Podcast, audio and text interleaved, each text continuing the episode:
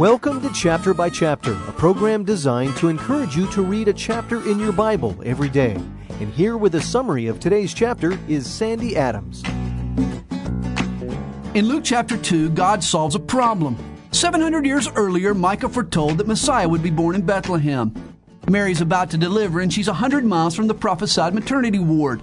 A still small voice won't be enough to prompt Joseph to take his wife on a three day donkey ride. Nothing short of a royal edict will move this couple, and that's exactly what God provides.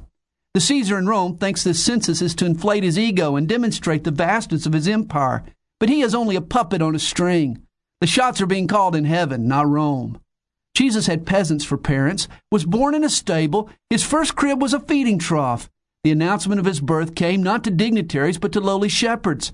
The king came not in the midst of worldly glitter and glamour. He came humbly, and he lived the way he came. Where do we, his servants, get off getting a big head? How can we expect special treatment for serving Jesus?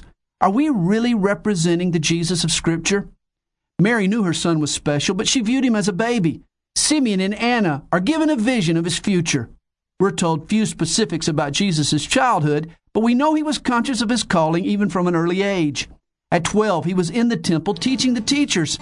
When his parents found him, they asked him what he was doing. They should have known he'd be about his father's business.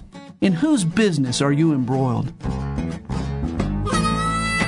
Chapter by Chapter is the radio ministry of Calvary Chapel, Stone Mountain, Georgia, and its pastor, Sandy Adams. If you would like a cassette of a complete study of today's chapter, contact us toll free at 8777 by chap. That's 8777 BYCHAP. Or on the web, where you can listen again to today's chapter at calvarychapelstonemountain.com. Thanks for listening.